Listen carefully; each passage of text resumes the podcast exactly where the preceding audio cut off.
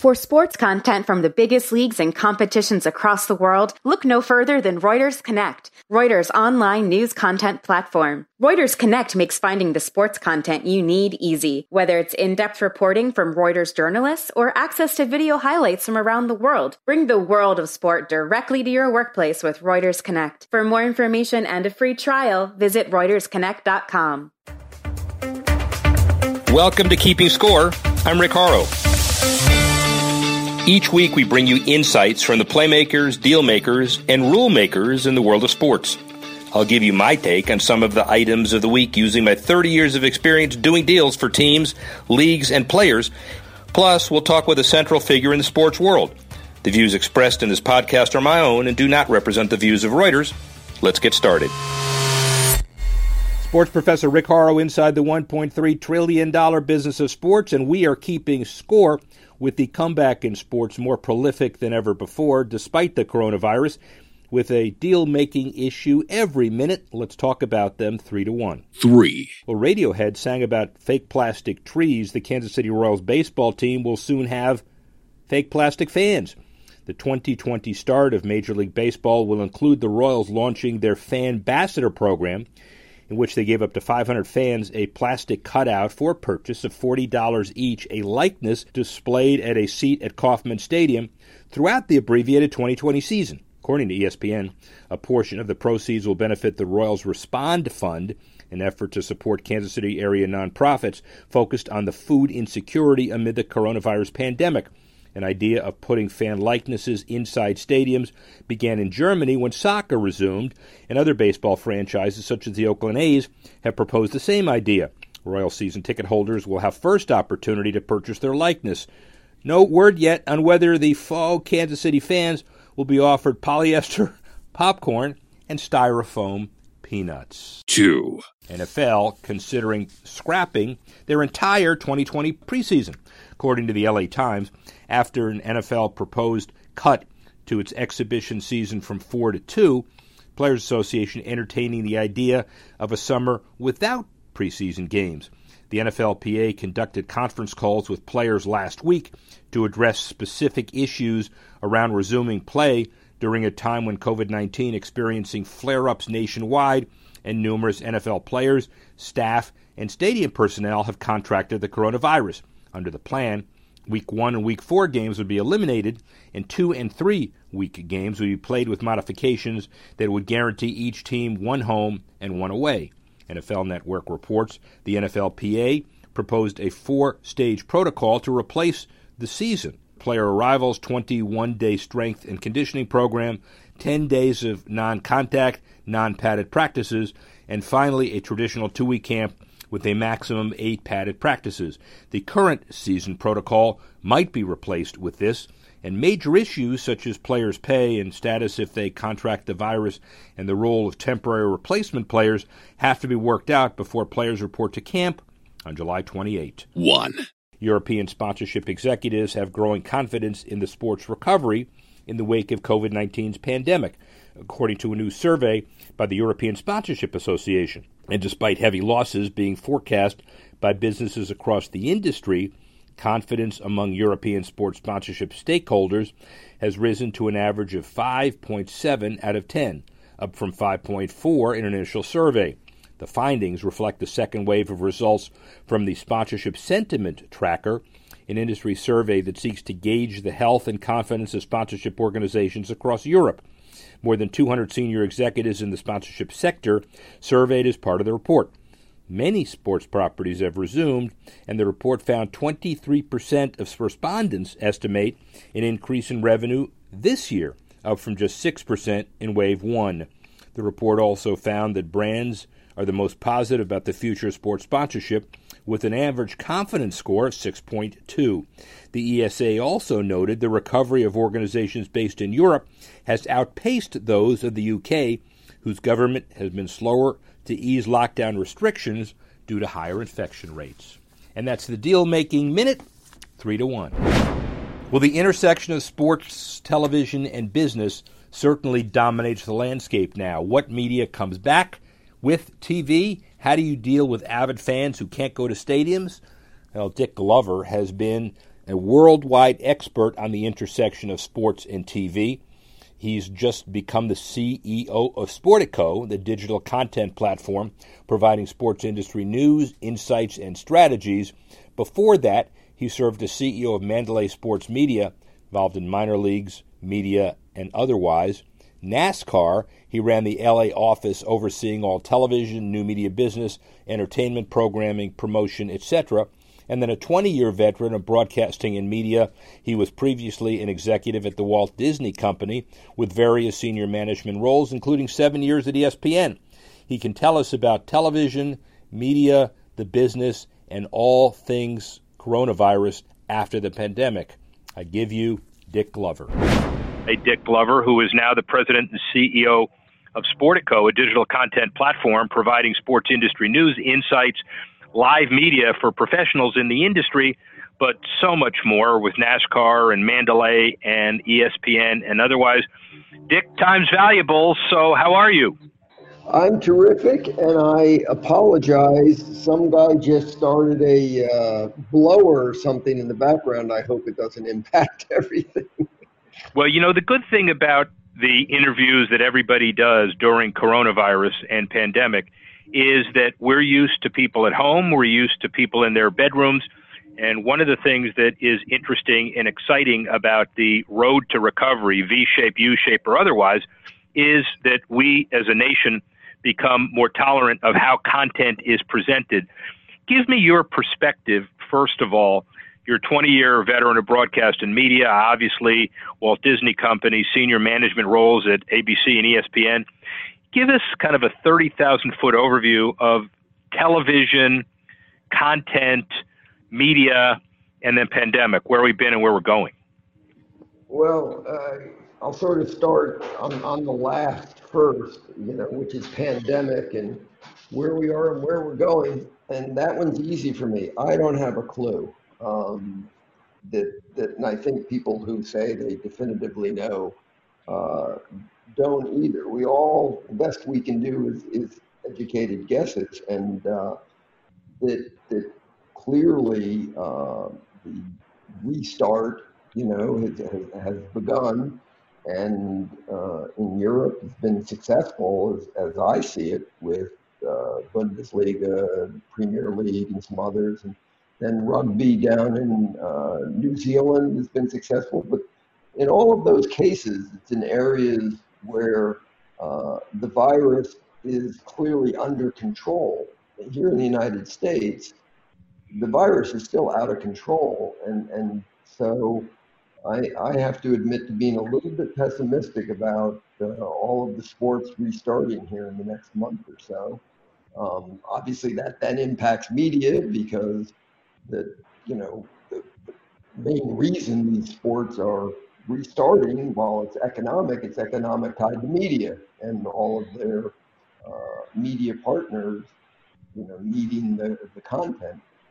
So we'll see. I certainly am hopeful because as a sports fan as well, I mean, you know, my 11-year-old son and I, we've been watching Survivor as kind of our sports fix. We go, you know, a little Premier League soccer and then, you know, binge watching old Survivor series.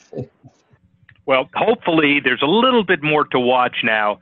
I'm personally kind of tired of Korean baseball, but, you know, that's, I think, what everybody has to deal with, which is how to get back to normalized content.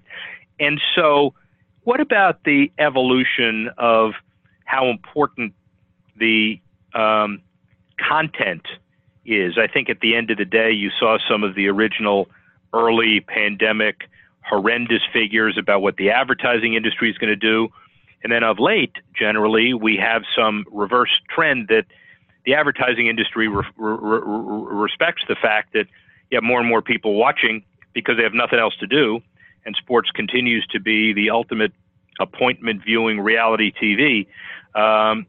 Comment on the evolution of how content has emerged, maybe a little more positively than expected through this pandemic. Yeah, I think two things have happened in the pandemic that accelerated trends that were already happening. One was live sports was the, you know, sort of last anchor of the so-called bundle or whatever, and you know, the appointment viewing, as you say, and it was the one place that remained where you could get a mass audience to come at the same time, at the same place, and obviously that's very, very attractive to advertisers. And given the scarcity elsewhere, because everything else was being streamed and people able to view at their convenience as opposed to as an appointment, that also drove up prices. And that's been accelerated now, that even more so if you can provide something live. I just read the stats on Hamilton over the weekend for Disney Plus, and astounding the consumption that drove, because again, it was something new, it was original, it was appointment viewing in the sense that you finally had a chance to watch it this weekend for the first time. And then the second thing that was accelerated was obviously the move towards streaming as opposed to, if you want to call cable, satellite, whatnot, traditional, but streaming viewership, even of live events, has been greatly accelerated because people have discovered that you know, when there isn't anything new on, that the place where you can find much more things that you haven't seen are all on the various streaming services. So you've accelerated the cutting of the cord and people watching now, including live sports events, on streaming services as opposed to traditional over-the-air or cable or satellite. Dick, what do you think is going to happen with the individual leagues relative to the long-term TV deals and the fans that are avid? We know that they are season ticket holders. They may or may not sniff the inside of a stadium this year. If they do, it'll only be one out of every three for the most part. Is there an opportunity to give those fans special media treatment or content treatment relative to the teams? Might we see teams and media team up in an untraditional way, given the difficulty of the most avid fans getting access to stadiums? Yeah, I think that a positive to come out of this is that necessity does become the mother of invention, and people are looking at how can we add value to what we're already presenting. And so will people look to say, can we create some sort of communities around these live sports events in a way that we haven't heretofore, where the avid fan, where the person who was the season ticket holder who has now been displaced, can somehow feel they're still more part of it. They can feel they are, if you will, a special fan. And from the teams and the media's perspective, where people are willing to pay for the added value. And what happens to the uncertainty with the spiking and non-spiking, the safer stadiums? The last study we've seen was about 72% of the people who are avid fans say they wouldn't go near a stadium until a vaccine is found. So we're talking about something that may include empty stadiums for at least the next two quarters, maybe even longer. Is that a cause for crisis? Is that a cause for opportunity? You know, both. And I think that sports that are more dependent on live gate for their economic underpinnings are obviously going to have a slower recovery and a more difficult time. MLS, for instance, I think it's going to be more difficult for them than it will be, if you will, for the NBA or someone who is less dependent on the live gate. Now, obviously, everybody's going to take a hit because the live gate contributes somewhat to, you know, to every sport that's played. I also think it will be interesting to see how, you know, some of these more emerging sports, lacrosse, women's soccer and hockey, some others that were starting to get some real traction, you know, are they helped or hurt? It's an interesting question because of this great appetite for sports that has been pent up, you know, so the demand is there, and can they build their model now a little bit less dependent on live events because, or I'm sorry, live attendance, and therefore succeed perhaps more quickly than they would have otherwise. Yeah, totally agree. So give me your perspective on a sport that you had a direct hand in for so long, NASCAR. You see their harmony with Indy racing. You see their harmony with being creative now to expand their base. Obviously, the flag issues, the kind of mainstream issues that are really important on a marketing perspective. But do you feel good about where NASCAR is going now in the last few, let's say, few weeks, given their startup now, their successful runs with no crowds, and on and on? With the president tweeting out against them, I'd say that bodes very well for them. And I don't know if you saw, he tweeted today calling the Wall thing a hoax, which it's, you know, incredible. But I think NASCAR over the last couple of months has done everything right. I think that they have taken a very difficult situation and turned it into an opportunity that may actually be the turnaround for their sport. I think they were clearly headed in the wrong direction. The, you know, arrows on the graph were pointing in the wrong direction. And this came along, and if you remember back at the very beginning with e-racing, they did a phenomenal job, got a big audience, and probably created another opportunity they didn't realize they had for diversifying some of the revenues and everything. Then they came back to stage events as one of the very first sports and did it safely, did it well, and it's been very well received. Then they handled a crisis within that environment incredibly well. I thought that the combination of the drivers unifying and Jimmy Johnson, what he did, with what the organization and Steve Phelps and their whole team did, I thought they handled it exactly correctly. And I think it actually is going to be a positive turning point for them, and that they're going to grow going forward. And if you know, I mean, as you know, if you know Lisa Kennedy and right. and Jim France and others who have always felt exactly that way, it's not a surprise to anybody in the industry that they acted with their heart, and therefore look what happened. Let me give you one final set of questions, which is Sportico. Great announcement. Long overdue, the digital piece. Tell me about the business. Yeah, we think there's a big opportunity at that intersection of sports and business. You called it a $1.3 trillion. I'm not sure. That's clearly international. We've always referenced the $500 billion North American market. Yeah.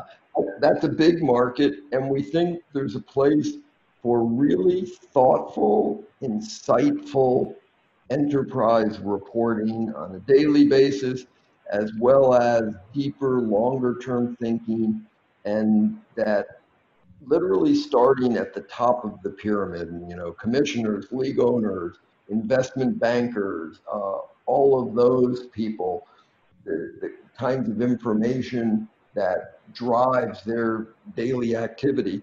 And then it filters down from the top of the pyramid to where just your, you know, avid sports fan now has great interest in business. And not just obviously with the pandemic and no events going on, that interest is heightened among the average sports fan. But I think that it is also there on a daily basis, even when we're back to playing games.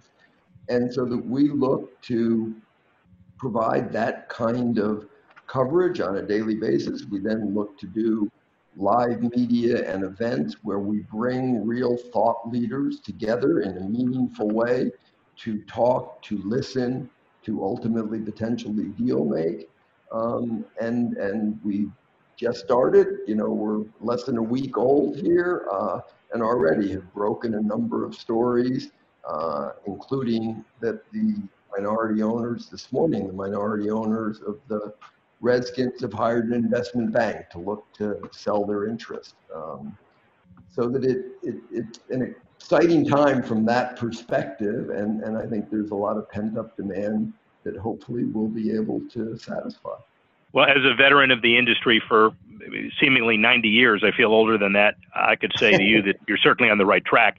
Final question. So my book came out last year, Sport Business Handbook, with 100 industry leaders and all the commissioners, essays on the first 50 years of the sports business. And of course, Coach K wrote the foreword for me, and my daughter was an avid Dookie. Multiple national championships. How many more before Coach K retires? You know, it is really, really hard to win one ever. So to predict more, you know, I think there'll be one more before he goes. I don't know if there'll be more than that. You know, it is, I think, you know, I think they're going to get rid of the one and done, which will play back to great coaches who kids want to play for longer and develop. And I think that will bode well for Coach K to get one more. My personal take is I'm tired of watching my daughter cry when Zion and Bagley and Tatum and all those guys leave for the last time. So maybe the one and done as the elimination has a good psychological impact. Dick Glover, world-renowned sports business and other expert. Fun to have you. Would love to check in from time to time with you. Thank you very much. Thank you. As you can hear, Dick Glover has a very interesting and diverse perspective, and he lends it to us over time. We'll continue to get his perspective on things as the media business, as well as the pandemic, continues to unfold. Welcome in to the Esports Minute of Keeping Score with Rick Harrow. I'm Mitch Reams from the Esports Network. Let's talk about the biggest prize pool in esports and how it's climbed to rival the biggest prizes in traditional sports. It's not the Fortnite World Cup. It's Dota 2's The International. In 2019, the tournament awarded $34.3 million in prizes. The winning team of 5 received $15.5 million. That means each of the 5 players made more than Novak Djokovic did for winning Wimbledon or Tiger Woods did for winning the Masters in 2019. So how is that possible? It's not because the International is bigger in terms of viewers or revenue generated. It's not even close to the mark set by Wimbledon or the Masters. It's because a percentage of every sale of an in-game Battle Pass that provides new character designs and artwork goes directly to the International's prize pool. Each year, the tournament starts with a $1.6 million prize pool provided by Valve, the Seattle-based publisher of the game. Then, 25% of every Battle Pass sale gets added in. At that point, the climb begins. 2019 set the record, but 2020 is on pace to pass it. This week, the prize pool climbed over $25 million and saw its largest single-day jump in history, with $4 million being poured into the pool in just one day. Now the prize pool is $6 million ahead of where it sat at this time in 2019, meaning we're on pace for well over $40 million in prizes for TI 2020. It's the only tournament in esports to put this much user money directly into the prize pool, and it's created one of the most unique major championships in the world. That's it for this Esports Minute. Now back to Rick Harrow. Let's look at the Sports Tech Minute. And The Score becomes the 7th MLB-authorized gaming operator, according to Sports Techie. It signed a multi-year deal to become an authorized gaming operator for Major League Baseball. The company's mobile sports betting app, The Score Bet, currently available in Jersey, and will launch in Colorado and Indiana soon. The league's official data feed, StatCast, provides real-time statistics to power live betting in The Score's app, once 60-game season begins in late July. League's trademark and logos also now appear within The Score Bet. Before the current deal, MLB had already signed betting partnerships with DraftKings, FanDuel, Fox Bet, BetMGM, and Bet365 and Intralot. The Score also reached a deal in January to become an authorized gaming operator for the NBA. When The Score Bet launched in New Jersey last September, it became the first mobile sportsbook operated by a sports media company in North America. The Score now has 2 partnerships with major U.S. sports leagues as the sports betting field continues to get more crowded, and that's the Sports Tech Minute. The power of Sports Minute continues to be cluttered, not just with worthy causes, but with game-changing causes. Here are just a few. Donovan Mitchell among new Facebook gaming athlete charity partners. 8 NBA stars featuring Facebook with 11 pro athletes. Like the NBA, WNBA aiming to have Black Lives Matter painted on the courts for their Florida-based resort restart. Maya Moore, speaking of the WNBA, helped overturn a wrongful conviction for Jonathan Irons. Tremendous publicity also from the heart. Amazon renames the Seattle venue the Climate Pledge Arena. We talked about that last week. A zero-carbon arena, obviously buying the naming rights and downplaying Amazon, but substantially increasing the need for climate change. And finally, Chelsea fans raised €600,000 for charities with season ticket refunds. Sky Sports said that Chelsea supporters plan to raise the money for charities from season ticket refunds. They say, we'll give it back to you, we'll let you use it, but you got to use it for charity. Certainly really important in the fight for coronavirus recovery. Well, that's our show for this week. We continue to keep score. We'd like to thank Dick Glover for his perspective and all of those who will put the show together. And thank you all for listening. And join us next week when we continue to keep score. Action Images is the global multimedia sports agency of Reuters. Leagues, teams and federations around the world rely on Action Images to create, distribute and monetize their content. Action Images' global footprint means sports media expertise is never far away. For more information, visit actionimages.com.